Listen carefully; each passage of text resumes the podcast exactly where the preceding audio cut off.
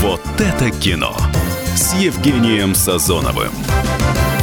Привет! В эфире «Вот это кино» и «Вот это я», народный кинообозреватель Евгений Сазонов. Слушай меня и радио, и будешь в курсе, какое кино посмотреть с удовольствием.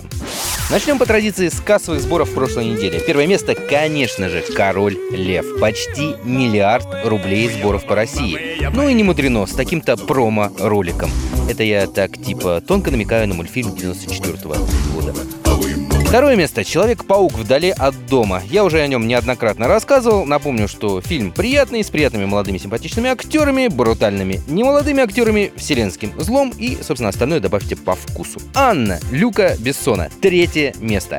Несмотря на все злопыхания критиков, что, мол, это худший фильм великого режиссера. Худший, говорите? А откуда же тогда третье место по сборам? Короче, не слушайте профессиональных критиков, слушайте меня. Итак, что можно посмотреть новенького?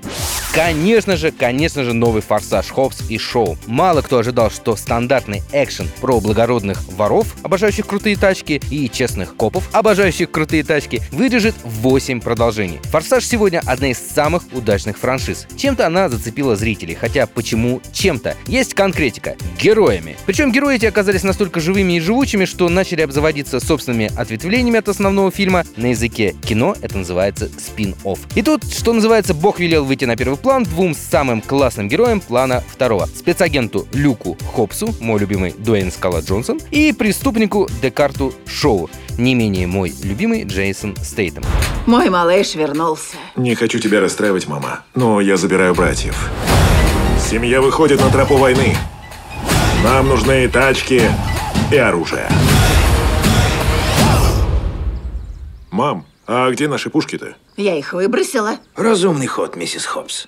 Мы в полной заднице. Будут они воевать против третьего моего любимого актера Идриса Эльбы, который играет такого современного Мориарти. Супергероя, суперзлодея. В общем, когда три таких классных актера сходятся в одном фильме, то хочется продолжения. Ну и еще пару фильмов посоветую. «Как отмыть миллион». Хотя смешно, конечно, показывать такую картину в стране, где у полковников полиции находят дома миллиарды, но канадский шедевр посвящен приключениям доктора философии, наткнувшегося на брошенные грабителями деньги. И еще «Маленькое красное платье», ужасы про проклятый кусок красиво сшитой ткани, купленный, конечно же, на распродаже. Думаю, с этим платьем что-то не так. Только не говори, что ты его боишься. На этом все. С вами был народный кинообозреватель Евгений Сазонов. Смотрите кино, слушайте меня и радио «Комсомольская правда». И до встречи через неделю. Вот это кино с Евгением Сазоновым.